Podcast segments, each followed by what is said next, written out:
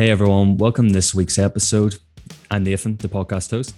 Um, before you we get to the episode, make sure that you subscribe to our YouTube channel and also if you follow us on Spotify. And I don't know why I'm saying us because it's just me. But yeah, if you can like the video and share it as well, that would be much appreciated. Um, the podcast is in paid partnership with The Flawed Journey, um, who's run by my girlfriend, and her team are young. Uh, they're offering counselling sessions at an affordable rate, and you won't be expected to wait on long waiting lists like most counselling sessions or therapy practices around the world do. Um, so yeah, if you look in the description, you'll get a code um, which you can use to get your first therapy session free. So now that that's out of the way, enjoy the episode.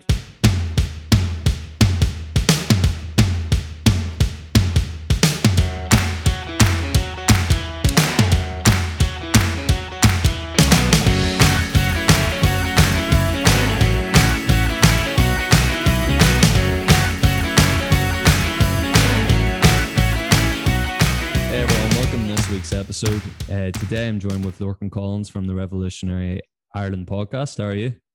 How are you doing, Nathan? Thanks for having me on. Delighted to be here. Yeah, I'm I'm really glad that I got you on as well because um, for a long time I've been trying to get uh, some people on who specialize in what you do, which is Irish history.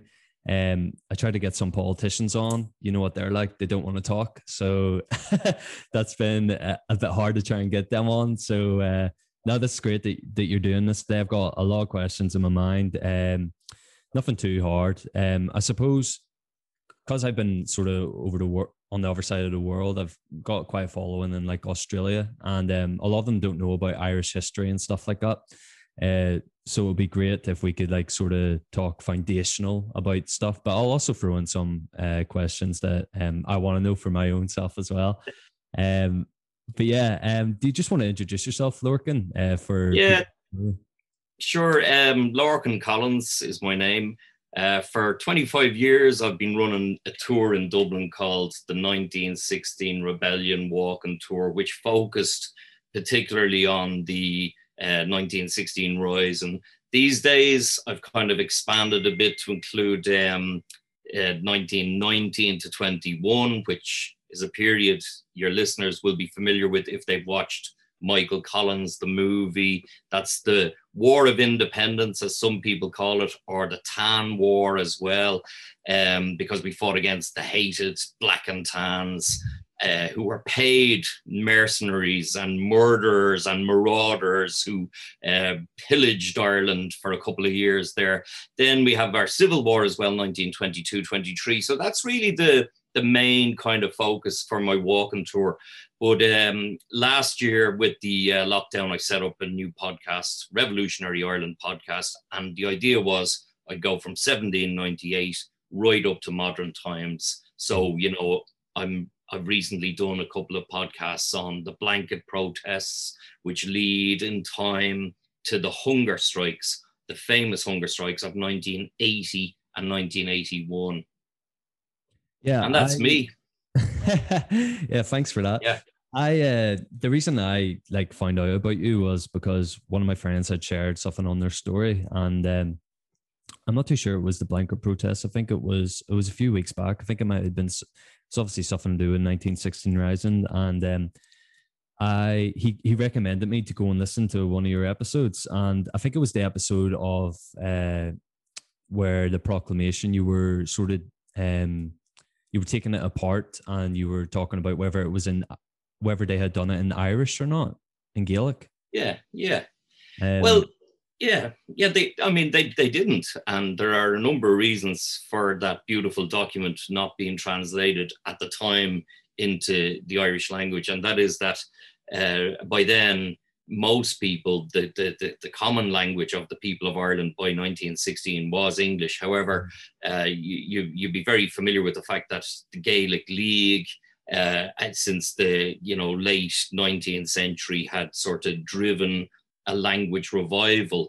But it would be fair to say that amongst the working class, in in with the odd exception, uh, it, it, was mostly a middle class sort of a thing. So it would it would have been a bit of a waste of time to mm-hmm. translate the proclamation uh, and use that as the main document. The idea was to get the message across as quickly as they could.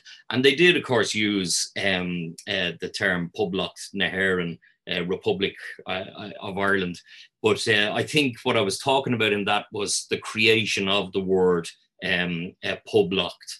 There were there, there is, since then I've learned that there was another word for republic, but um, they didn't have it at the time, if I remember rightly, and, and somebody came up with the idea. React means kingdom, and Pobal means uh, uh, the public. So a public kin- kingdom. So republic, you know, I suppose. Uh, oh uh, God, I didn't know that. So there was like there was no word in the Gaelic language for republic, so they just put those two words together. Yeah. Wow. Except except now it turns out because you know someone's always ready to correct you. Uh, somebody found a very old dictionary and put it up on twitter and went hang on look there's a, a word there. I can't even remember the word. But um uh, it, it, perhaps it had largely been forgotten by by that time, but uh, we, we we do know that the word was invented um, uh, specifically uh, at, at, the time, you know, in the build up to 1916. So, so uh, you know, that's what Irish. I'm, I'm, I'm, I'm, I'm no expert on the language, but uh, it has to evolve. The, the the Gaeilge or the Gaelic, whatever you want to say, has to evolve. You know, we need words for computer. We need words for you know. Um, um, you know, I don't know, electric guitar, right? You know, yeah. new things that come along, right? Yeah. Although we always joke, you know, when the omnibus was invented, um, we came up with a word in Irish which was just bus, which is basically bus, you know.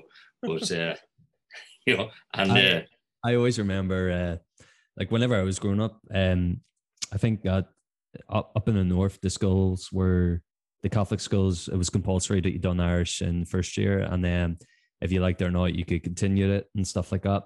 I made a stupid mistake um, because I don't know why, but I decided to do. I was really good at Irish. Like I got like high ninety percent, and then I went and done German for some reason, and absolutely sucked at it. It was totally different, and I couldn't go back and do Irish. So I was really annoyed that I didn't do that because it's kind of like if you hear someone speaking Irish, it's like a selective, like it's like kind of like a secretive club. It's like, oh, you know Irish? Oh, I know Irish too, and then you start speaking it because like I had some friends who who I played Gaelic with, and they would have like said stuff on the field in Gaelic to each other, and I'm like, "You fucking bastards! I, I really want to know what you're talking about." And like, I just knew they were saying things as well, like about other people, and uh, I was just like, "Fuck, that would be really cool to like know that," especially playing playing Gaelic because obviously Gaelic, Gaelic Irish and stuff like that. Um, so yeah, it would have been really cool to have known what sort of like pass the ball was, or that fucker over there get him or something.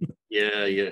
Actually, uh, that's something I touched on in one of the podcasts that uh, I, I, I interviewed a couple of lads who were on the blanket protest, and um, we talked about the use of uh, the Irish language as a, a sort of a very secretive method of communicating between each other and it would have driven the prison warders crazy that mm. these guys had a language that they couldn't fully understand. And in fact, uh, one of them, Laurence McKeown, one of the uh, a man who went on hunger strike, he made a comment. He said, "I, I don't understand why they never bothered their arse to learn uh, a little bit yeah. of the Irish. In, instead, you know, it just angered them all the time. You know, but I guess that's a sort of a uh, maybe it's laziness on their part. Maybe they were just feeling, well, my job is nine to is an eight hour shift. I'm not going to yeah. go home and learn a language as well. But it is truly a beautiful language. Um, and I'm glad to hear that you, you, you, you got it in school. I heard on the radio today that um, in East Belfast, where you spent some time yourself, I believe, Nathan, mm-hmm. um, that they, they're, they're setting up a school, uh, a Gaelscoil. Now, they're doing it within uh, an English speaking school, but they're they're setting one classroom up in a porta cabin, and it's going to be you know a proper East Belfast Gaelscoil, which is just wow. brilliant. You know. Yeah, that's amazing. Uh, they probably won't yeah. do it on the Nards Road, but they'll probably uh, they may do it like in Short Strand or down towards like Ravenhill, I would assume. Yeah. Um, but yeah, it's uh, It's weird. Like, um, whenever I tell people, um, whenever I did live in East Belfast, like I would have been wearing some like Gaelic gear or like uh like an iron Ireland top, and I would have made sure if I was leaving the house, like to put a hoodie on because it like it's kind of like people say it's not dangerous, but I mean you don't want to make yourself a target as well, if you know what I mean. Um, and I, I made a stupid choice one day of wearing a Conor McGregor top out and people were even eyeing me up for that. I'm just like, fuck off. Like it's got, it's nothing to do with like politics or religion or anything. It's just I support this guy because I love him. And like they like I, I, could see like people were just looking at me because there was like a bit of green and a bit and like a, a bit of clover and like they could see Conor McGregor and I don't know. Some people are that stupid that they think Conor McGregor represents the IRA or something like that in East Belfast. So that's probably why they were looking at me. Um, I, I saw some guys there, uh, some Irish guys um, who must have uh, a connection with uh, Palestine. Um, it, they went up to uh, Belfast to Palestine Street and decided to walk from there back uh, uh, to down to Dublin Oh, but wow. uh, they had Palestinian flags as well. But uh, um, they made the fundamental error of having a, a, a tricolor as well, ah, which um, barely attracted the ire of some of our less easygoing um, island residents, shall we say. But uh, you know, they, they they said themselves, "Well, you live and learn," you know. But, yeah. Uh, you know, it's actually interesting how Ireland, as a, in general, as a nation, is so supportive of the Palestinian cause, you know, and it's, it's it's just interesting to see us standing out there amongst other European nations which pay lip service to Israel all the time, and mm. even America, you know. I mean, it, it's just it's just so interesting to see that we still have that makeup in our blood, that detestation of um, uh, the, the, the bullying that Israel is is is uh, uh, engaging in, and of course, you know, the the, the the the fact is that those black and tans that I mentioned a few minutes ago, a lot of them ended up in Palestine. You know, immediately after the uh, the um, war here, they shipped off to a, a, a, Palestinian gendarme that Winston Churchill set up. So, so they engaged in pulling down houses of uh, of people over there, which which is a thing that the Israelis learned to do as well against uh, uh, houses that belong to Hamas uh, suspects. So the cyclical nature of it is is incredible, and you know, hence the line in the famous song um, "Come out, your black and tans." Come tell us how you slew them poor Arabs two by two, oh, like yeah, the Zulus. They had spears and bows and arrows. Yeah, how bravely you faced one with your 16 or 15 pounder gun and you frightened them poor natives to the marrow. But there you go. So, so I makes sense. think about that. yeah, yeah, it makes sense, doesn't it? Yeah, I mean, see with that, see with uh, I mean, there you go. There's another um, example of the British fucking up um, another religion uh, or another part of uh, the world. Um, yeah, the the policy, I think, because obviously we um, sympathize so much with them, is because it's basically what happened to us, wasn't it? Where, um, whenever the uh, the colonizers came and then they started branching out, and then eventually they would took over the whole country. But um, it's kind of good that Palestine are still there, um, but they are still trying to push them obviously further back. And yeah. I, I haven't really read so much on uh like I know like the general like history of stuff, um, like what happened there. Um, but I was like reading up like more recently. Um, well, I say recent. It was a few years back. Whenever ISIS came about in Syria, and then I got into like um, you know us historians once you go into like one topic you're like oh i want to find out yeah. everything so like yeah. i was like right i'm going to look around the whole middle east because it was a subject that i never touched on and then i came to palestine and uh, their their ongoing war with israel and uh, some of the tactics that the israelis used and then i start like figuring out like, oh, they're actually backed by um America and stuff like that. There, like that's how they get the guns and stuff like that, and all the equipment. Um, and like just some some of the stuff that they that they've done the Palestinians because like the Palestinians, they're kind of like they have like the basic of like um of weaponry, but whereas like the Israelis, like there were some stories where they were absolutely shocking. There was one story where like they were infecting rats with like fucking HIV and stuff like that, like deadly diseases. And then they were putting them in the sewer system underneath the wall so that they go into Palestine and try and like spread these viruses, like chemical warfare. And like not many people know that, but that was me going like really into the corner of the web searching this here shit. And like, yeah. It is. It's crazy. Um, it's it's really weird to think that like, like see Israel as well. Like some places are so beautiful, and it's just horrible to know that like stuff like that's going on. But it's the same with Ireland as well. Some places are absolutely beautiful, and then down the road, like couple of blocks away, there was a big massive battle where atrocities happened and stuff like that. So Yeah, it's um, yeah. it, it's a weird world that we live in. Yeah, it is. It is. It is. I mean, uh, in a sense, the same thing happened in uh, the recent past in in um, in the six counties. You know, like the the the, but coming to someone's house and you know clearing them out like that, like it, it's just it's it's such a phenomenally awful thing to to do to people, and you know they've been there for generations in many cases. And yeah, I know the argument is there all the time. Oh well, you know, historically this this was uh, you know this was ours. But th- the question is, how how far back do you do you go all the time? You know, like where where where do you draw the line? Um, uh, do, do, do, as as that funny uh, video I saw of a fella saying he's in he's in England and he's going, well, actually, this is this is really Rome because uh, you know the Roman. Empire. We're here, so uh, we, we must recognize it as as Rome.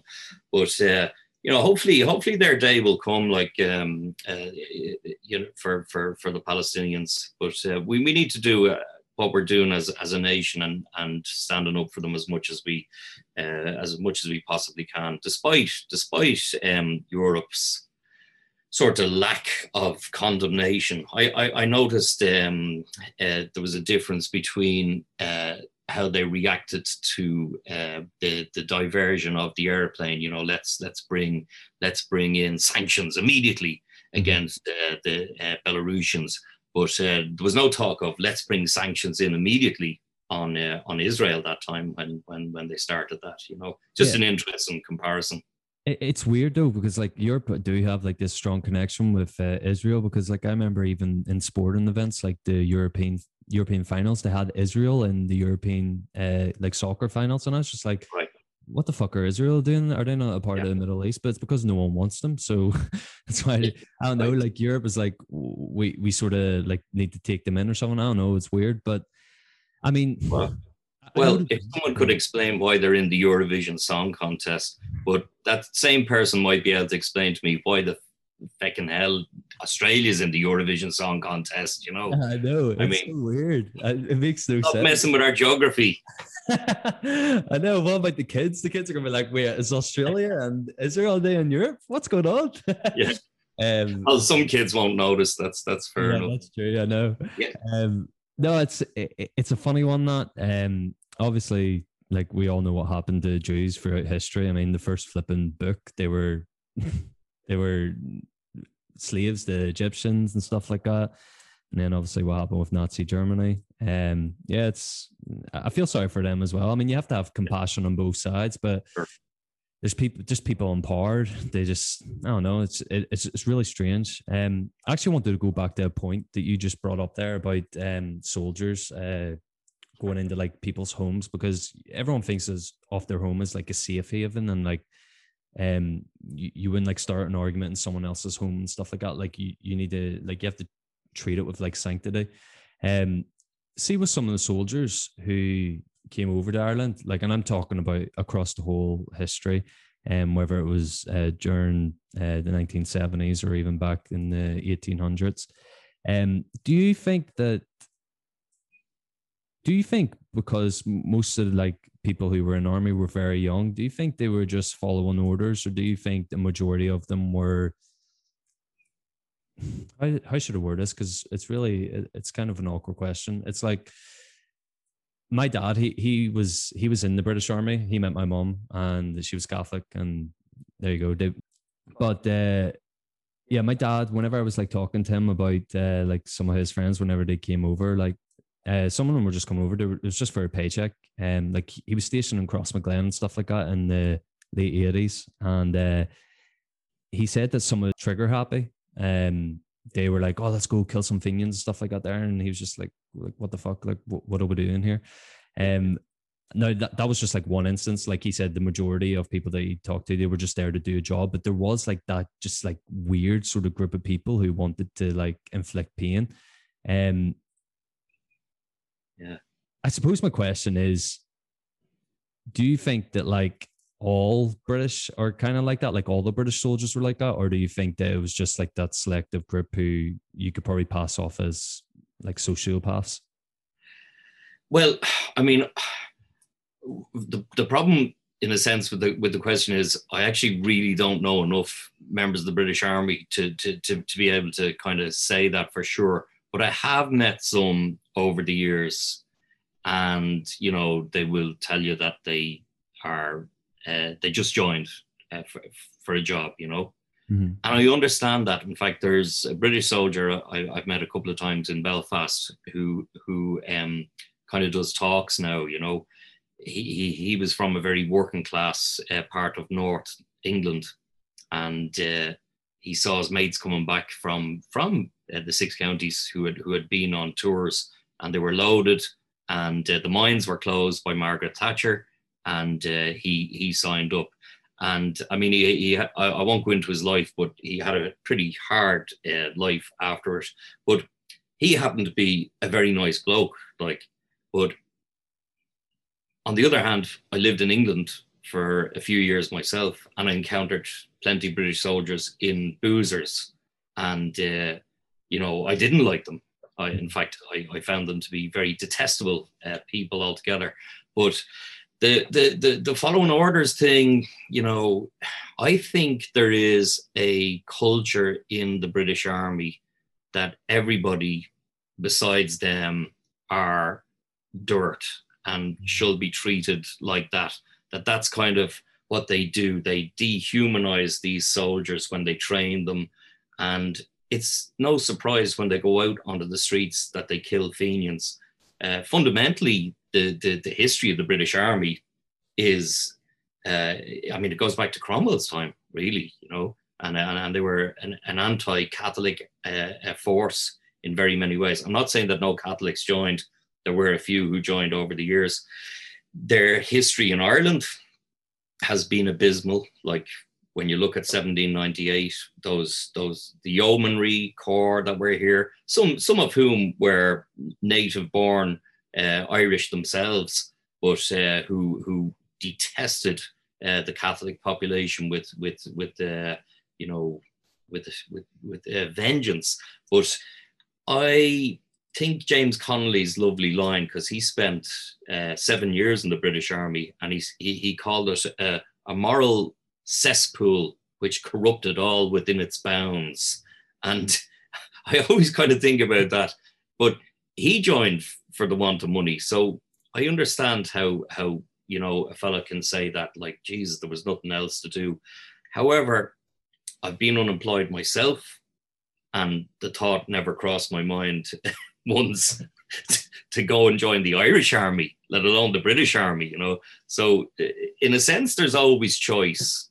Uh, and, you know, uh, I find it hard to understand why a fella living in England in the 1970s who knew what had happened in Derry when, when 13 persons were, were murdered by the Paras or in Ballymurphy where where 10 persons or, or 11 depending on how you look at it were, were murdered by the paras how how he'd be watching the news and go jays i think i'll i'll sign up there like you know it seems like a good fight you know yeah. so um you know say, saying that I'm, I'm doing the tour for 25 years and i've met plenty of people and they told me they were members that they were british army or they were raf or Navy, and you know I've met plenty of Vietnam vets as well. And you know people are always nice when it's when it's one to one, but if they're kicking your door down, it's another, it's another story, isn't it?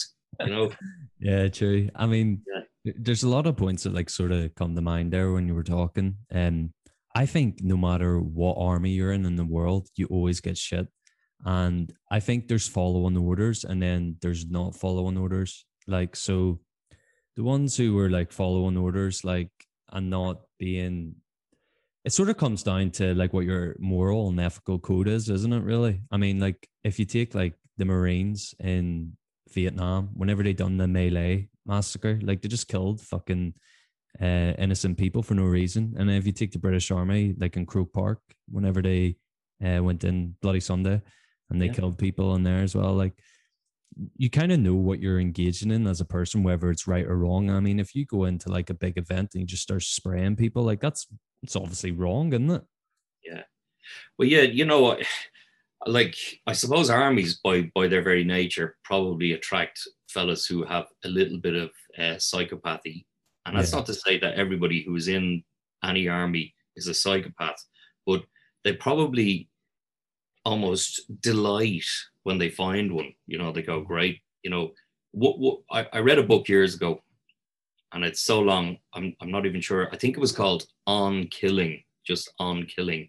And it was about how armies over the centuries had to you know push fellas to the edge to to to to, to kill and in world war one there's a statistic like say i think it was like only one out of every hundred guys actually ever shot anybody dead you know mm-hmm. how they needed to try and get that that that figure up like you know and they experimented with uh, with drugs you know with drugs that are now called party drugs. You know, they use these to try and uh, increase uh, uh, aggression, and you know, it, it, it's just interesting. But that's, I suppose, what an army's job is. It is they they they they've got to kill. You know, that's what you're there for. You know, you're you're there to go to war. Like, I mean, sometimes I wonder why why we have a, an army at all. I, I think we should have maybe even rename our army a peace corps or something like that like you know they, they, they go abroad they seem to do peacekeeping work you know um, i don't think it would be a bad idea if if we had a bigger peacekeeping corps here you know? Um, because i think irish the irish army are quite well respected as well yeah. uh, especially in in uh, in lebanon that time. We, we, they spent many years there you know and uh, they, they were quite well respected by the uh, by the by the Lebanese anyway. Maybe not so much the Israelis, but certainly the Lebanese uh, had a lot of time for them. You know. Yeah, uh, going back to the Israelis, Mossad are going to close down your uh, your podcast if we if we say more more against the Israelis. yeah, the good old Mossad, they're definitely listening. Um, no, I think it's a it's a very um it's a it's a weird topic whenever you talk about soldiers and stuff like that. Like um I, I kind of agree with you. Like you kind of have to be like a psychopath to want to uh to want to join an army and like you know that there's possibility of like killing people. Um but I, I kind of it must be something to do with the pride of like their nation. Like they're like like that's the the highest honor that you can have like is fighting for your country and then if you die for it as well, like that's kind of it's the exact same with the with uh, the IRA and people like that, like all the rebellions, like our the rebel groups, they were all that's what they all believed in, fighting for their country. Um, yeah. And well, you know, if if if, if they were fighting for their country, I, I could understand. You know, I, I I I I have a lot of respect for people, for anyone who who who defends their nation, but I find it hard to um, respect somebody who who goes off to the Falklands. Like, yeah. you know, come on, what, what, what, are you fighting for? You're fighting to re-elect Margaret Thatcher. You know, it, it is it is fairly uh, indefensible wars that have yeah. kicked off. Like, what the hell were the Americans doing in uh, Asia? You know, yeah. you've no right to be there. Like, go home, Yankee. you know. No, I mean, like I agree with uh like towards the later stages, like definitely like they, they it's kind of it's, it's a weird one because whenever you talk about Irish history, like everyone always talks about like the Irish side, and they don't don't talk, they don't talk about this sort of the English side as well. But like they had a big massive part to obviously play in our history, and um, you should always look at your enemies as well to like learn from from them and stuff like that. That's why I always believe to get sort of both sides of the picture and sort of understand what they're doing.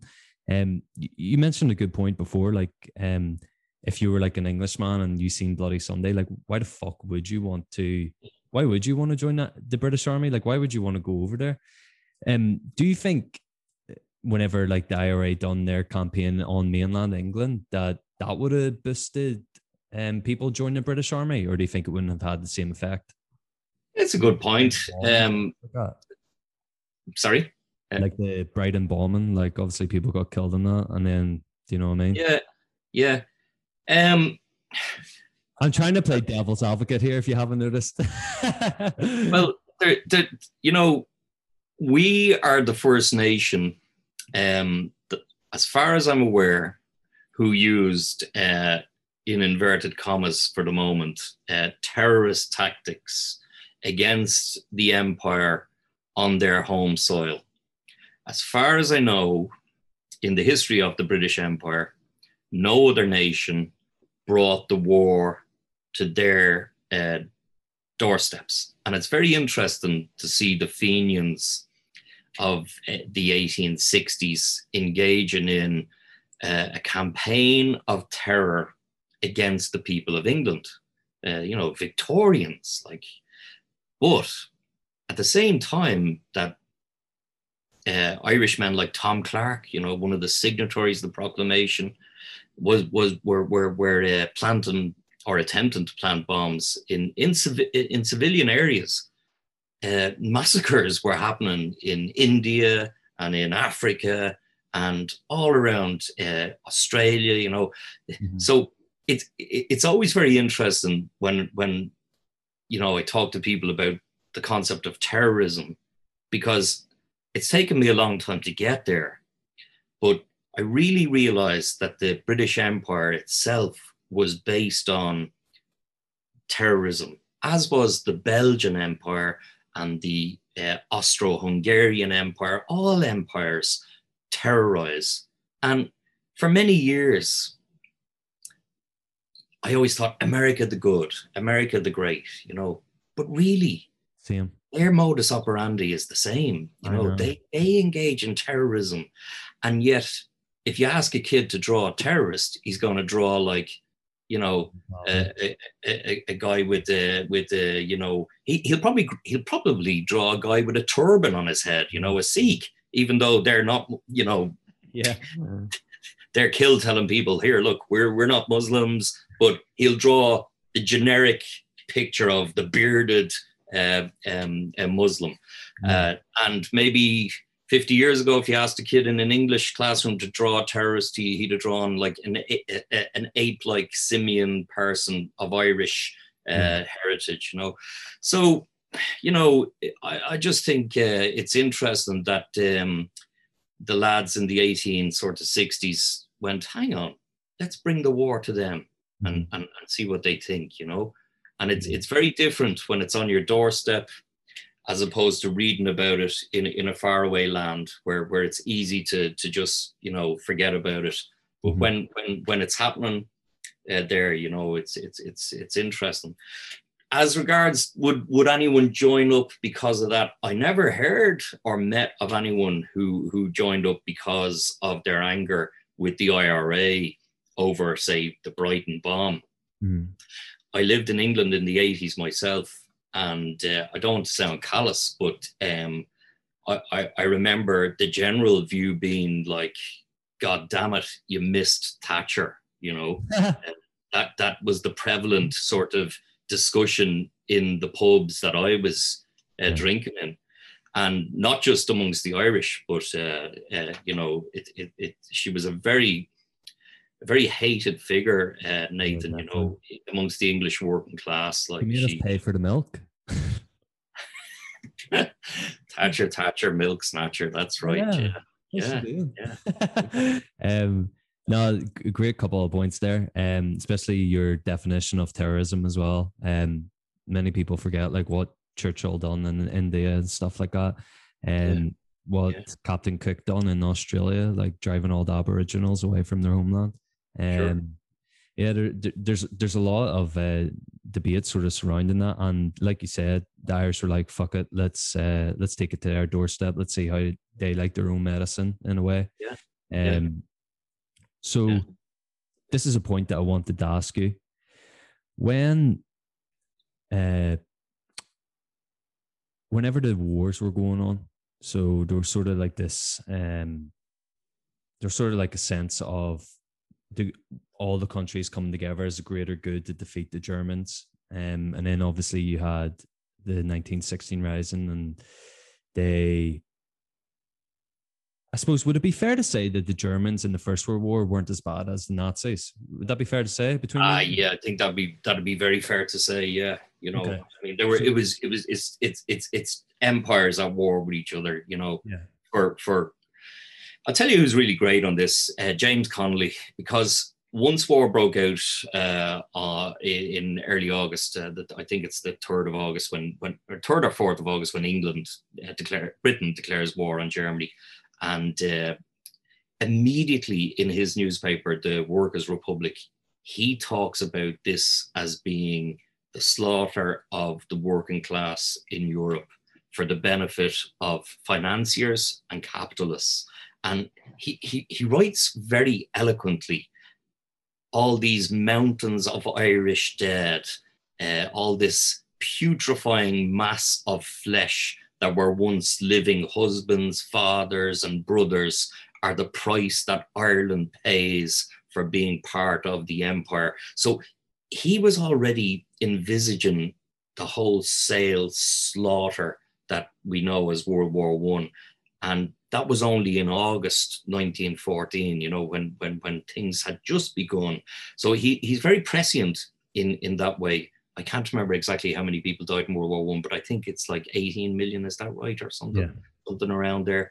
Like, I mean, it, in many ways, it also destroyed the the the, the feeling of um, brotherhood amongst the working class, like Germans and the working class English, say for instance, you know, they they they they they they poisoned their minds against the Hun, you know, and uh, likewise, um, the propaganda machines on both sides um, made made made them feel that they, they, they, these working class lads should be killing each other, whereas the reality of it was they should have, you know, down tools and united if they in a in a in a socialist utopia if that could have happened. Hmm. and and we have examples of that happening actually during world war one anyway as we know sometimes um the, the the the christmas truce for instance you know where where they had to order the lads back to shoot each other you know. play the pipes of peace yeah. Thank you paul mccartney. Um but uh, it, the the the sort of basic point i'm trying to make I've been talking for so long now. I forget what the what the question was. I was actually so I, I didn't actually get to get my question out, but I think. Oh, sorry. I, I dived in, did I? With it. I was kind of saying that like what I was saying was playing devil's advocate again was that um because ever like there was obviously a greater good like and the propaganda was sort of saying that the Germans are bad and we should be uh, fighting against them. My question was going to be um, obviously, like I know what the 1916 Rising was about. It was a weak time for uh, Britain. They were obviously more preoccupied with the war, so that's why they'd done the Rising.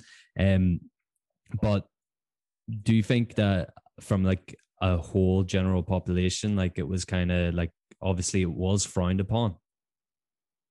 Yeah, um, do you know do you know do you know it's kind of interesting? When you're reading the papers the newspapers from from that period uh you know say like 1900 to 1916 which is the period that i'm most interested in i'd be floundering if i was talking about the 15th century or something like that. I'd be i'd be lost. But belgium was the most hated nation in europe at the time because uh, of the terrible things that King Leopold had uh, had done in the Congo in in in, uh, in, the pursuit of material wealth like uh, uh, elephant ivory and gold and diamonds, and of course that country, that nation, is still being raped by uh, Western uh, conglomerates and and uh, uh, people like people like. Can we say this? I suppose we can. Can we name companies like Apple and you know uh, uh, point out that the, what that they're engaged in child labor, mm-hmm. child slave labor over there, but it was just so awful there. You know, in the pursuit of rubber, chopping people's hands off and putting people in stocks and they they reckon the numbers are in the millions. Like it could be as high as 10 million people who perished under Belgian rule. So Belgium was just hated, you know, and, and the British were, you know, very anti-Belgian as well. And then the Germans uh, invaded Belgium at the start of, of, of war and it was poor little Belgium. Let's you know, let's go help little Belgium. We love them. They're you know they're they're our friends. Like you know, just incredible the the the change about there mm. uh, that came. You know, I'm not saying the Germans were good, yeah, by any by any account, but um, uh, I think Connolly made some comment. He said something like, uh, uh, "Should the Germans invade?" We, we, we, we, you know, would, would be in our rights to, to greet them as as friends. However, we sh- we should meet them with a torch in one hand and a sword in the other, as if to say, you know, we're not going to replace one uh, uh, um, imperialist power for for for another. You know. Yeah. However, his main bugbear was to stop Irishmen going to the useless war. That was his main objective, really. You know.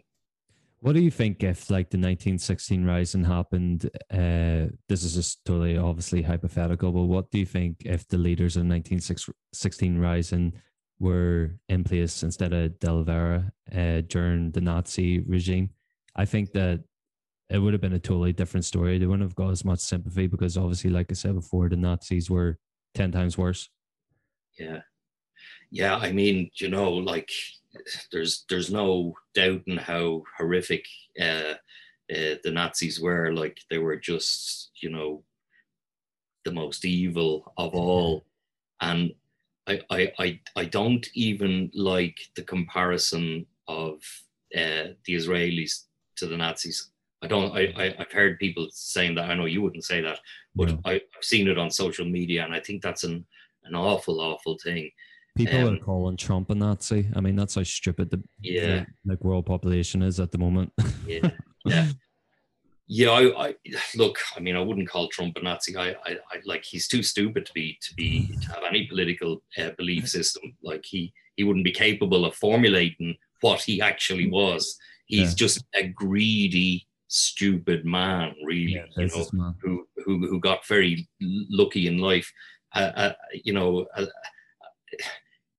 if you or I were given a loan of a million from from your your your your mom or dad when you were 18 years of age, man, you know, you'd be you'd be totally loaded now. Like to get a start in life of a million dollars like from your parents, you know, you, you can't fail. Yeah. However, um, yeah, I mean, I'm kind of bored with Trump, to be honest with you. I, I, I, I, I just like the world is bored. I, actually, I liked him from a comedic standpoint. Like, I just like loved like all the one-liners that he would come out with, and like how he would like uh like rile up the the woke people, like the left. But like, there's a lot of things that like I don't agree with. Like he tried to denounce climate change and shit like that, and just like obviously fucking climate change is real. Yeah, um, yeah, yeah and, and stuff like that. But it, it's just funny that like how people like call people fascists and like Nazis, and they're like, no, they're not. Like, go fucking go live in like go live somewhere where there's a, a dictator. Like, go live in North Korea, and you'll see how fucking well you're treated. Do you know what I mean? Like, people don't. People need to get the the balances yeah, yeah. right. Um, but yeah, well, calling calling Antifa fascists is kind of like you know where are we going with this uh this this this language you know let know. go back to basics look up see what a fascist is you know and and and, and let's again it's like the term liberal you know um yeah. it's like it's like a, a, great insult in some countries and and then other people go around well i'm i'm kind of a liberal guy you know like like it's it's uh it's well, I suppose again, it's language evolving, isn't it? To yeah, like if you go to Australia, and um, the two uh, main parties are Labor and Liberal, and yeah. the liberals are seen as the conservatives and then labor yeah. is the left so it's it's kind of it's weird in in that sense as well um, yeah, what is what is trump like though you know what what what was he like you know i mean he's still around but like you know i think so i actually i really like i listened to like a i got really heavily involved um in trump because uh, I was at uni at the time, so there was a lot of people who were backing Hillary and shit like that there, and um, I kind of took the standpoint, oh no, well, I think we should you should give Trump a chance because he's not he's not a politician, so maybe he could change stuff. I mean, he wasn't like if you think about like the actual work that he done in America, like the work that he done was it was kind of good, like raising employment and stuff like that there. And um, there was less homeless people, all there carry on. But it was just the way that he went about it, like the arrogance of him, the cockiness of it. He just rubbed people up the wrong way. I think if he like spoken more like sort of Barack Obama and like if he showed a wee bit of empathy and compassion, he he would have been a great president. But he didn't. He was just that big dickhead business guy who yeah. fucking yeah. He just wanted to see whose dick was bigger, basically. Yeah, yeah, uh, yeah. And it wasn't his. Definitely wasn't his. no, it wasn't. Ask his wife. Uh, but uh, yeah, I mean, it's uh, it's kind of weird. We've actually got onto a good topic here about uh, politics now. Um, one of my questions I wanted to ask you is Do you think there will ever be a United Ireland? Yeah, I can say that without hesitancy. Um, I, I, I, feel it's so close you can almost touch it. Um, I think this uh, kind of loyalist threats are, are uh, they don't speak for, for the vast majority of people from Protestant communities or, or, or even the occasional Catholic who is, who is uh, uh, you know, kind of loyal to Britain. There's yeah. the odd one, but uh, um, I, I, I feel it's Um, only a matter of time. you're in London yourself, Nathan, and I speak to English people a lot, and there is no interest amongst the majority of, of taxpayers in England to maintain this union with, with, with the, the six counties. Here we are offering the hand of friendship to you know people of Protestant background, Catholic background. I don't care about religion. I I I have no religion, you know. So so it doesn't bother me. It, it, I, I I like to think you know I, I I'm not sectarian. You know that doesn't uh, mean that we've got to say allow uh, the Orange Order to to triumphantly uh, march through, um, you know, Catholic neighborhoods. Like we've got to talk. Dialogue is the most important thing. That wee scut who was on the telly there the other day, uh, saying, you know, there could be violence. It's it's you know, like who the hell is this? who's this kid? I don't even know his name. I don't even want to know his name to be honest with you. Bryson. No, not Jamie. Jamie. He's even younger than Jamie. He's oh, he's really? about eighteen or nineteen. He's like the spawn of Jamie. But um, look, you know, J- J- J- Jamie has his role. Like, but I think deep down, we need more dialogue, and we need to explain to our our our, our loyalist brethren, look, we're not going to trample on you. We're not going to take away your culture you know, you can have your bonfires, you can have your British passport if you want, but it makes perfect sense if we live in an, a new Ireland. And, you know, if you want to pay homage to your, your British crown, we're not going to stop you. But let's live together in peace and harmony on this island. It's the most natural thing in the world, you know. And I think financially we can do it as well. There's lots of lots of argument against it. I've heard people say, "Oh, we couldn't afford it." Well, we we got to get some help with this as well. But we, we you know, it, it, it, if it costs England 10 billion, this is what they say. Give us 5 billion, you know, and we'll look after the rest. Yeah. That does that figure doesn't take account of the the the, the huge amount of business that will come into Ireland as well. Because I, I think international businesses will go, look at this place. They've sorted it all out. It's fantastic now. Let's invest here. Ireland's the gateway to Europe. They speak English, you know, they're they're they're educated. Um, it, it, it, are you going to go? No offense to any European nation, but if you if you're deciding, do we headquarter in Ireland, where where they have a pretty a, a, good um, connection to, to Europe, or do we go to Germany? You know, come on over here for a few weeks and suss it out, and you'll never want to go anywhere else. You know, so if we if we can if we can uh, it, it, you know if we can vote on it because it should be democratic, and I don't think the Brits should have a vote at all. Why should they? It should be up to this island to, to, to vote on it. And as for as for this spanner, where people are going, oh, we we, we need uh, in this we, we need um, more than fifty percent plus one. Well, well, then you're not a Democrat if if if if you don't if you believe that. You know, like the whole the whole nation itself was split on a false democratic line anyway, because it, it, it they said, well, look, this six county area, the majority of them don't want to be part of this big area. Well, that's like a parish in Dublin saying, well, we don't really like Fine Gael or the political party. We're all uh, Sinn Féin and or Labour, let's say Labour, because we, we if we say Sinn Féin, we'll confuse things. So so this this tiny parish goes, we are now a separate entity. You know, uh, it, it's nuts. That's not democracy. Democracy has to be what the majority want. And the majority of this island in 1920 did not want a split. And that, that's the problem, is that the, the British at the time brought in that uh, Government of Ireland Act 1920, essentially the fourth Home Rule Bill, essentially, and said, oh, no, we, we, we this little place here now, we'll we'll keep we'll we'll we'll hang on to you know so it, it, it's bullshit democracy because you're you're just going you know it's it's like it's like you hear the odd american saying oh well texas might want to cede from the rest of them well no have the whole of the united states vote and then see yeah. whether they allow texas to cede yeah they probably would vote to allow them to cede actually now that i think about it But yeah. you know, democracy denied. That that that's the point of 1920, really, isn't it? You know. Yeah, so I, I hope I live, and I think it might take a decade or more before we, we get there. But who knows? It could come sooner. But um, you know, maybe it's five years, maybe ten years. Who knows? But I, I think that day will come.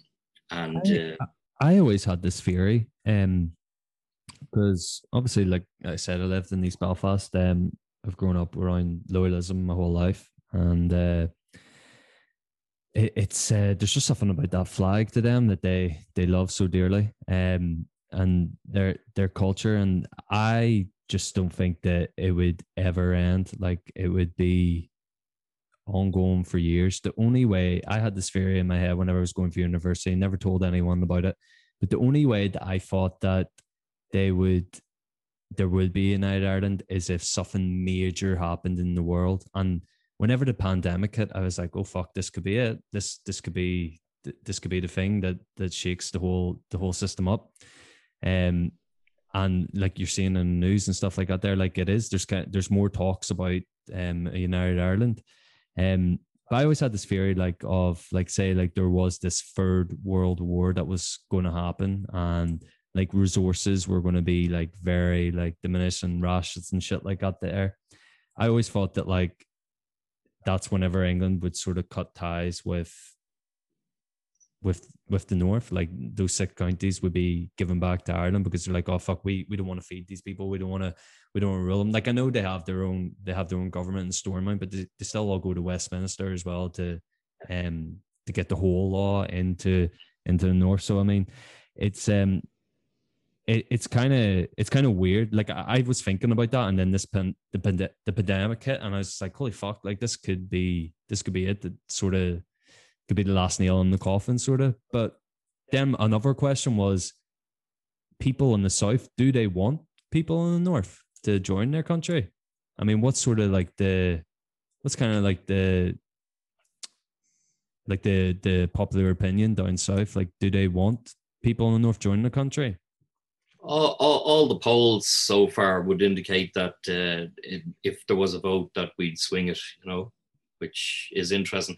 It, it's interesting you say about the pandemic because it, New Zealand played a blinder. Um, you know, they've got a great leader down there anyway, uh, and uh, she she closed the nation down. We we could have closed Ireland down, and allowed shipments of food to come in on trucks and what have you. But uh, with the with the so-called order, we, we would have to do it whatever whatever the six counties was doing, you know, we, we would have to do the same. And it's a pity that we, we we lost an opportunity to to to you know discuss with Arlene Foster. You know, listen, come on, let's let's let's try this. You know, but there was no way that Arlene would ever go.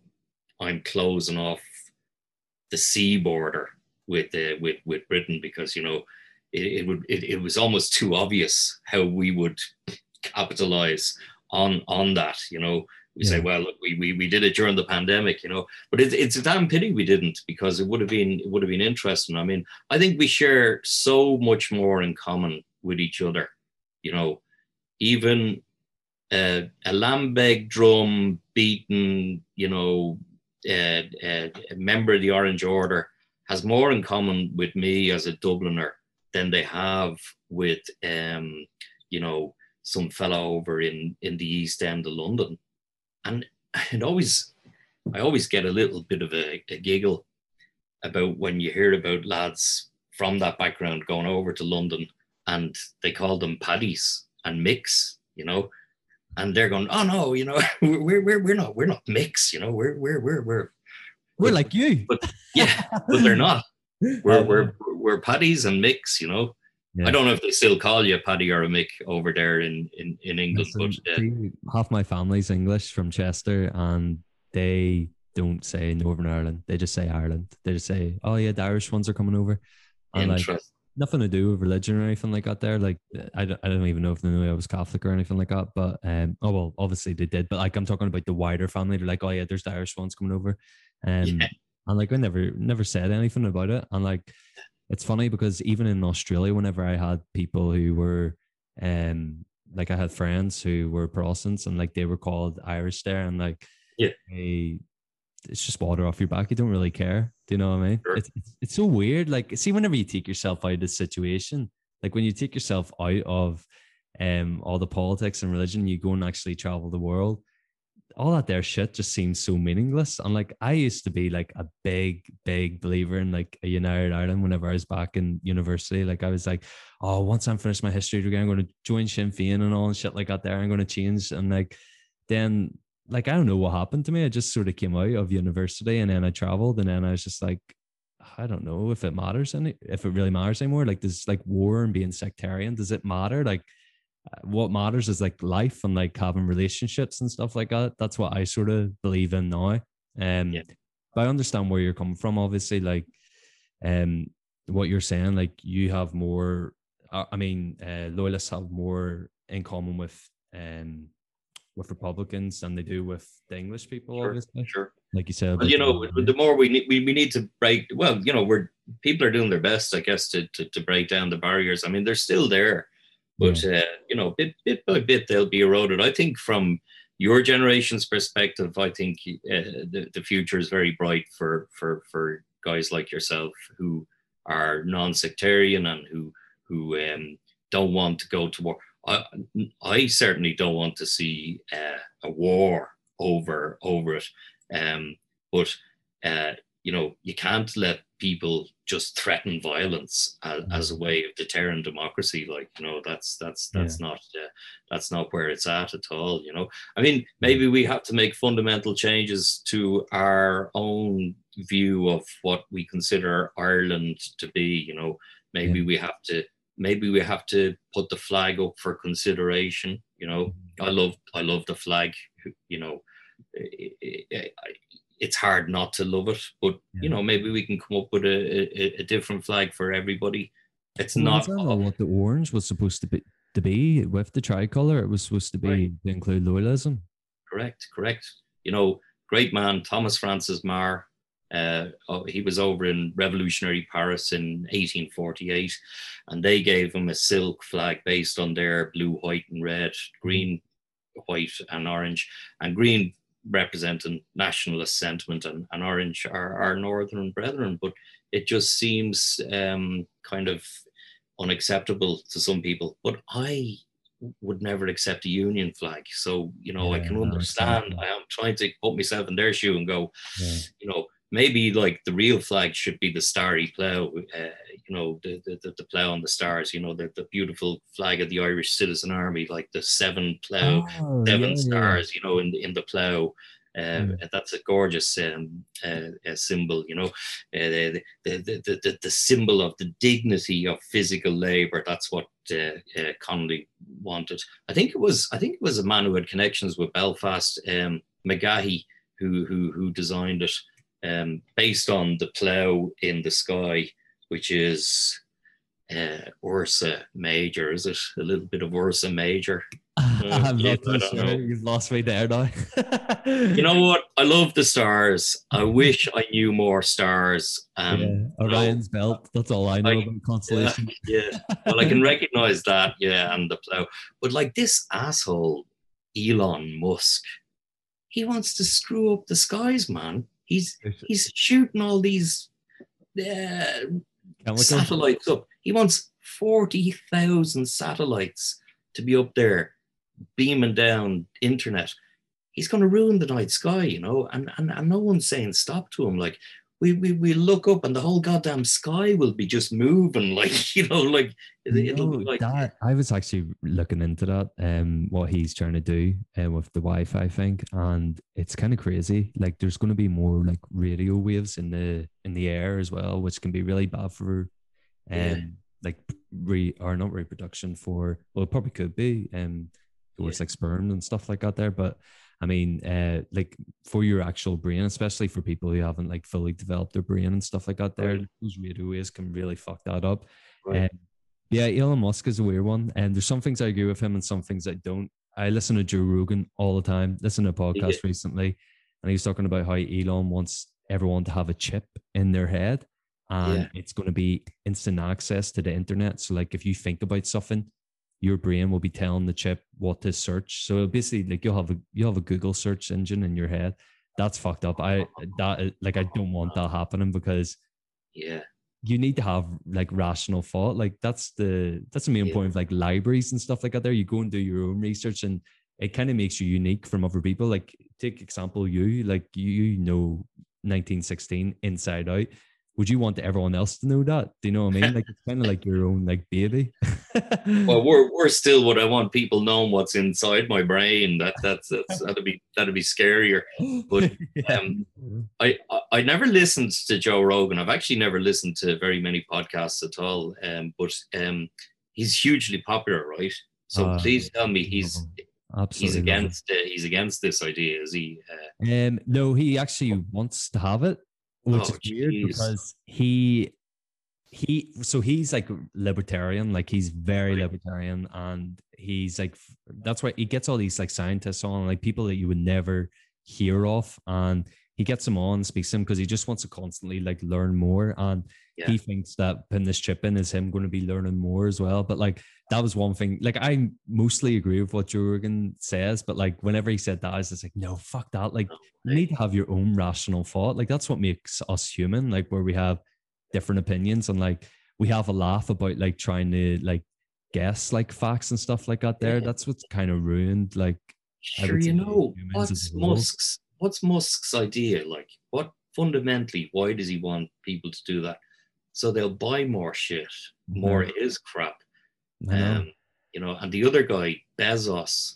Yeah, Jeff, Jeff Bezos. Bezos yeah. Like, if if Musk and Bezos get together, like, we'll just be sitting there uh, with a with, with a chip buying shit off Amazon all the time. Like, you it's know, scary. Like, it really is scary. Like, you want to you want to do like you, you want to do your own stuff and you want to think your own stuff. So it, it is. It's really scary um, yeah. whenever you think about it. And we will have choice, though. That's the point, you know, isn't it? You yeah, know, we, exactly. You, know, you will still have choice, but yeah. um, I mean, I think like conversations will just get really boring. Like that's what the fun yeah. is about conversations. Like you're guessing stuff and like trying to remember of like what book you read. Whereas like if you have a search engine in your head, it's gonna be like, oh wait five seconds.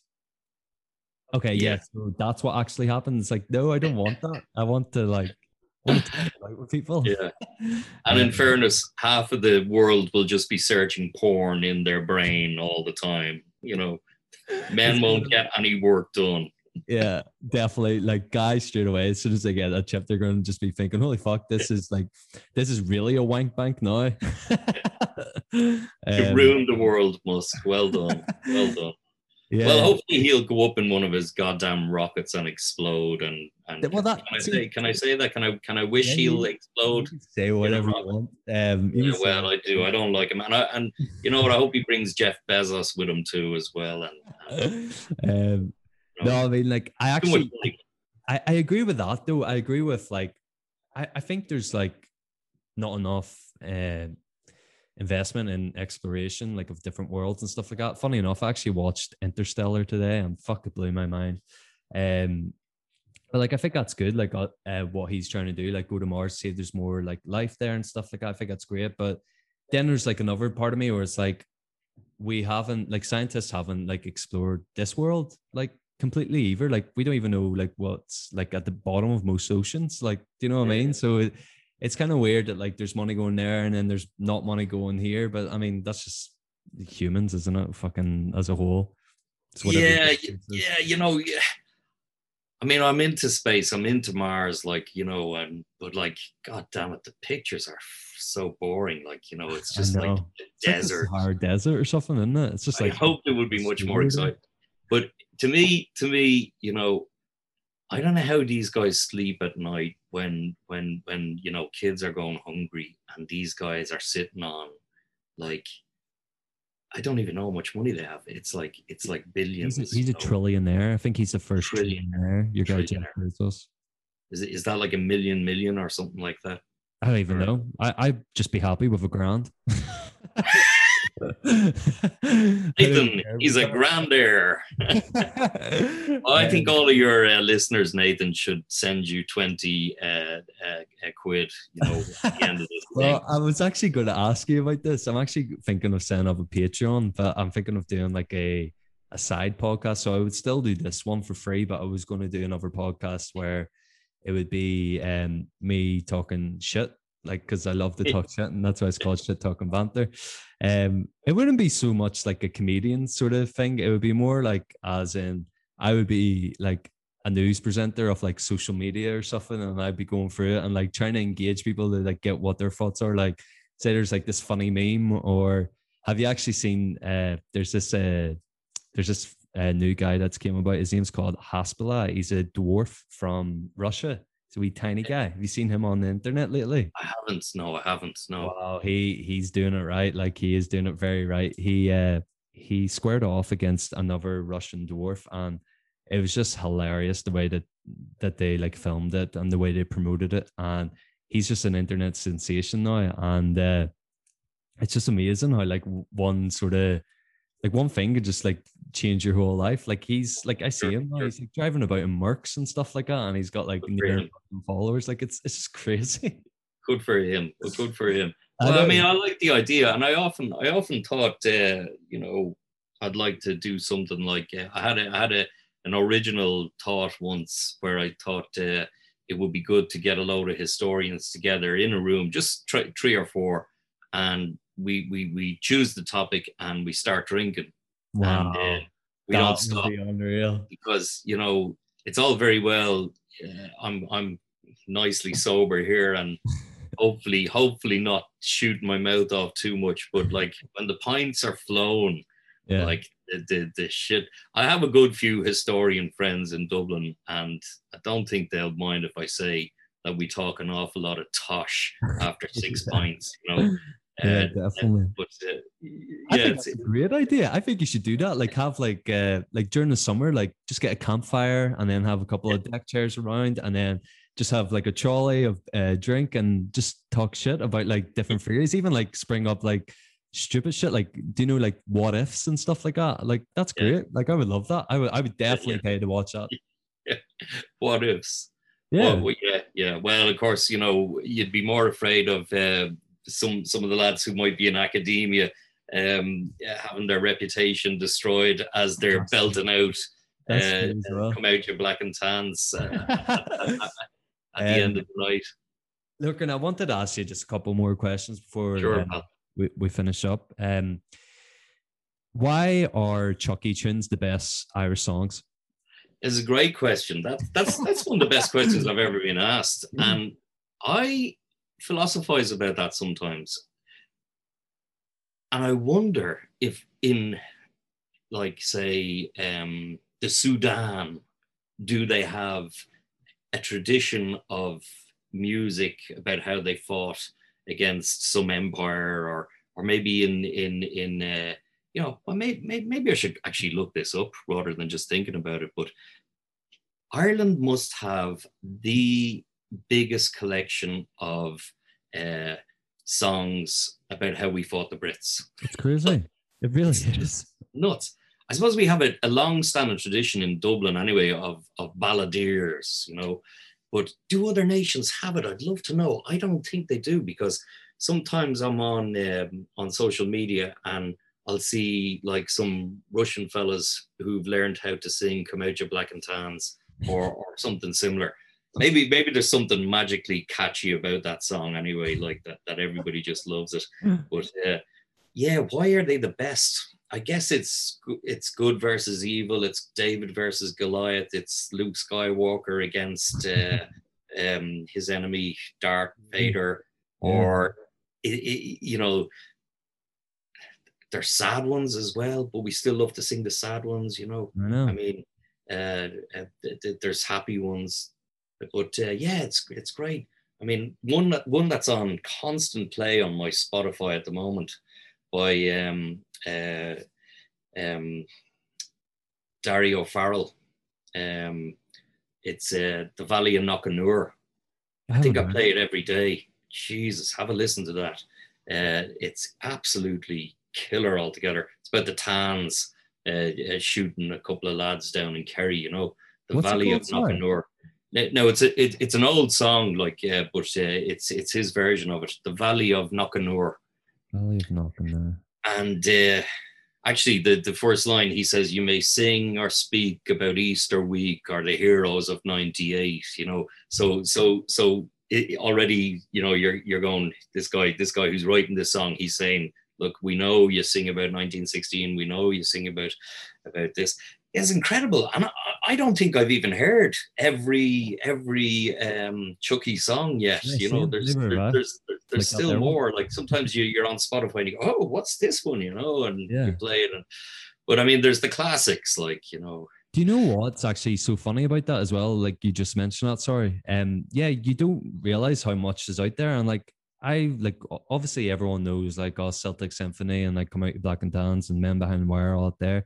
Yeah. Um, but then like it led me on to like really like weird stuff that I didn't think that I would ever listen to. Like I started listening to Lonesome Boatman in the gym, like oh, the, like the tin whistle. I was just like, that's like firing me up. Like I love that. And like it's just weird how like it's just weird. Like there is there's something about the Irish Chucky tunes that are different to other music. And I just always wanted to ask like another um person who obviously would listen to it as well. Like what is it about it? Like like see it's- there now uh, you you say um you say uh, that that's the Fureys you know uh, that that lovely tune uh, lonesome boatman but that was in the charts you know like that, that that was that was like you know people bought that as a 45 like you know Yeah. and I, I kind of miss the charts a lot because sometimes a song would would would get in there like and there was great ones like um there was one from uh, the, the Wolf Tones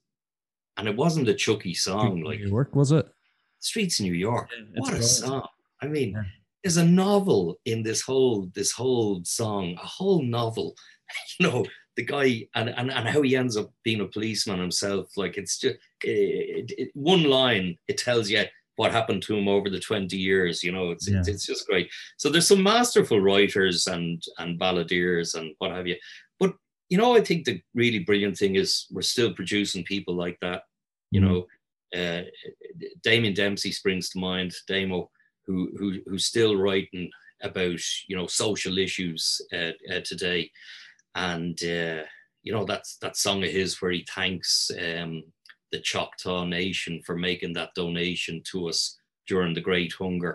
In it, it- they they whipped together a few dollars. I can't remember the, the amount 130 or something like that. But he he thanks them in this song, you know, and you you know you you you you, you think, is there another nation in Europe who ever wrote a song apologizing to the Native Americans for what someone from their country had done, like Sheridan uh, had, had done, and thanking them like that. You know, you, you, I don't think I don't think so. You know? No, it's weird. It is weird, and like even like the Wolf Tones, well, they have like a uh, they have a, I think it's called Boston Rose. I think that's a yeah, song as well. Yeah. Um, yeah.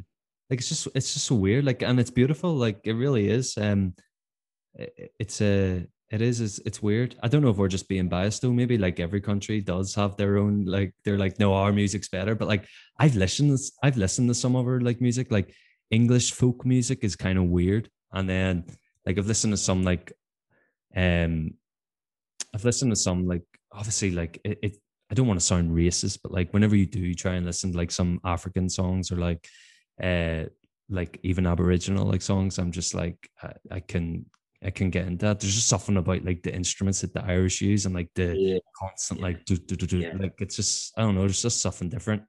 It's it, it's the beat or something. You can't help getting dragged along by it. Like you know, I mean, yeah. I, am I'm, I'm a, a multi instrumentalist. I have loads of instruments, but I can't fucking play any of them properly. so so there must be a word in the English language besides gobshite for someone like that.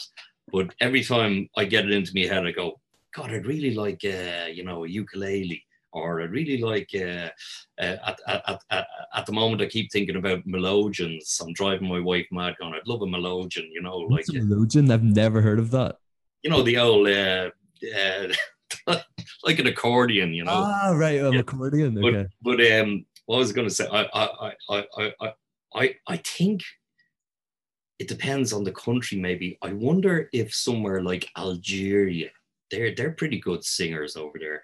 They they must have a load of songs about how how awful the French were to them. Like you know, mm. we look it up. We look it up. Or maybe you need to get someone from Algeria on and say, here, listen how many songs have you got about how you uh, you taught the French? You know. I know. I wonder if we must have. We yeah, must I'm, have. I'm going to research that afterwards and see yeah. um, what sort of like different countries, like uh, if they've been impressed, like what their what their music's like.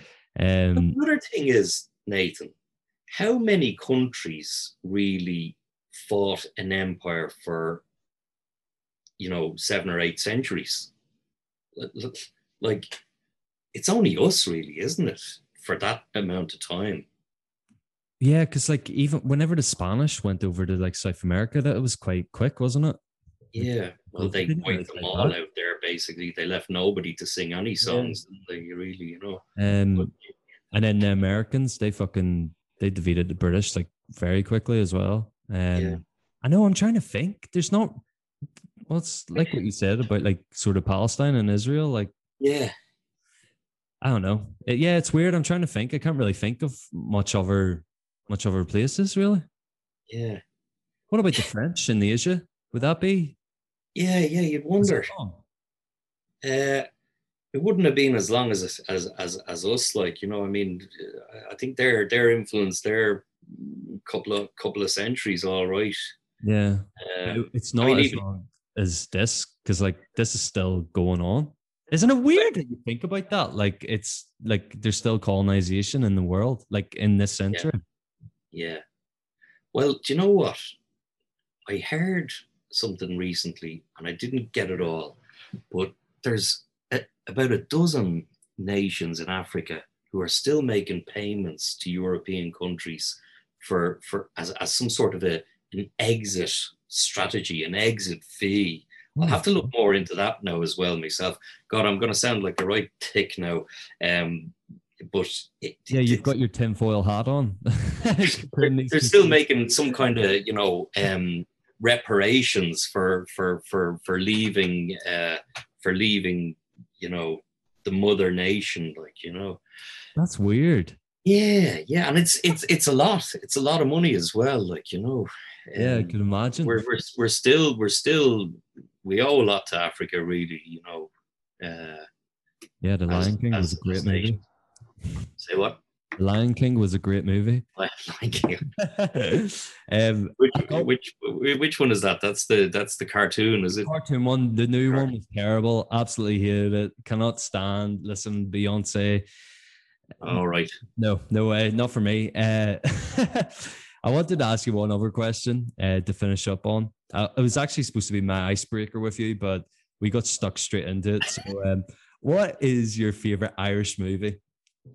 You don't you don't need an icebreaker when you have uh, uh, two Irish men or two Irish true. women even in a in a room. Like there's no there's no ice. Like it's like oh, how did you know? Yeah, the old uh, where are you from? Uh, my favorite Irish movie. Um, geez, I got a good few. I I watched uh, I watched Hunger recently uh, again, uh, brilliant, and I watched H three as well, uh, which is Laurence McKeown's movie, and it should be seen more. Really, it's it, it, it you know because it's from someone who was there. Um, I love the wind that shakes the barley. I know that's it's a bit. My, that's my favorite. Is it? Well, well, well. We can agree on that. No um, and I saw some excerpts from the Snapper there the other day, and I, I, was kind of going, God, actually, at the time, we really loved that sort of stuff there, you know, Roddy Doyle sort of stuff. But uh, for me, the politics is, is, always great. There's been some some classic ones as well. Um, Darby was that one? Little People. Sean Connery. No, I really, I really, I really, even as a kid, when I saw that movie, Darby O'Gill and the Little People, I was just going, these guys don't understand us at all. You know? Like, and they must come over, like the older ones, like in their 70s, who were raised on that movie and go, you know, where's the goddamn leprechauns? You know, uh, it's scared. It's, see the banshee in that? That scared the absolute shit out of me. It scares me to this day. And that's don't a talk about it. How crazy is that? What what about um what about uh, that movie about the was it Cal? Did you ever see that movie Cal? I think no, I don't think so. I, I, I, I could be wrong. I'm really bad at movies. My wife's gonna laugh when when she knows we talk to movies, but it, it was about this IRA volunteer, like you know. But it it, it was uh, it was a classic there was another one as well. I think it was called The Courier or something like that. I think that was Gabriel Byrne. Like some of those early Irish kind of 80s movies that that were made on very low budgets. Like they're they're yeah. kind of incredible. But I thought, uh, oh geez, you know what I thought? Black 47 was it that movie there recently about the Great Hunger, where the fellow comes back and uh, he he wreaks revenge on uh, the landlords and the agents who who starved his family. Oh it's God. like the Great Hunger meets Rambo. There's even a nod or two to Rambo in the movie, like he sews himself up from a wound. But I mm-hmm. watched it with my son now, and uh, he's he's forty, uh, he's sixteen, and we were just you know cheering throughout the whole movie. Go on, you know, like it's just great. You know? Yeah, kind of like twelve not 12 year um uh, Return of Django. Do you remember that movie? Um, no, with uh, oh geez, I'm so bad at actors, I can't remember. But but it's like it's like you know, a former slave getting revenge against his his oh, master and stuff Django like. Unchained. Is that the one? Oh, yeah, yeah, sorry, Return of Django is a song. Sorry, yeah. yeah I was Django like, I was like, what? Yeah, no, Django Unchained. Whenever you say Return Django, I was like, is that the second movie that he done? yeah, Jamie Foxx. It's one of my favorite. It's a Quentin Tarantino movie. It's actually yeah, that's right. That's right. Movie. That's Fucking right. love that movie. It's brilliant. That is good. Um, Sorry, I don't know how many conversations I've probably had with people on tours where I've mentioned a movie that doesn't exist and go, you know, you know this movie, you know this movie, uh, you know. So one time I, I had the great pleasure of showing Mel Brooks around Dublin. Oh wow, really? I, I, I bumped into him, right? I bumped wow. into him in a bookstore, and I ended up walking around with him for you know the bones of an hour, right? He was over because his wife at the time was in some play here. I can't remember um, but anyway, we met some friends of mine on the street as well, and we had a good laugh, and we, we were we were chatting. But one of one of my pals, he's he's a guy called Fran King, you know, Fra- Francis King. He he's a musician, and we, we bumped into him like, and uh, Fran goes to me, ah, Lorcan Collins, and then he turns and he goes, Mel fucking Brooks, you know, and it was just great because Mel really loved it, right? Yeah. So I was telling these Americans on my tour a long time after that, it, it, it, some somebody said something and it prompted the story, and I said, "Yeah, yeah, I had Mel Gibson on my tour, you know, like, and they were going, Mel Gibson. I was going, yeah, Mel Gibson, yeah. And uh, I was going, you know, because because he's Jewish, you know, like he, he loved the humor and all this. And they're going, no, Mel Gibson's not Jewish. And I was going, he is Jewish. He's Mel Gibson, you know. And it went on like for about a half an hour till eventually I went, actually, sorry, Mel Brooks. So, you know. uh, that's funny. That is funny. I uh, I've done that a couple of times as well on the podcast. I've talked to people and I've said someone's name and I'm like adamant that it's their name and then they'll correct me. I'm just like, oh fuck. Even in the comments, I was talking about this guy Graham Hancock and uh, I kept on saying Matthew Hancock or something. Someone in the comments says, "Did you not mean Graham Hancock?" And I was just like, "Shit, I've been saying his name for the last half an hour." But I mean, we're all human. We're all human. Yeah, um, exactly. exactly. We don't have those. We don't have those Elon Musk chips yet. Thank God. Thank no, God. um, and listen. So, uh, yeah thanks very much for doing this. Um, uh, we I could talk to you for ages as well. I mean, on different stuff. I'll definitely have you on again in the future. Um, well, I look forward to that.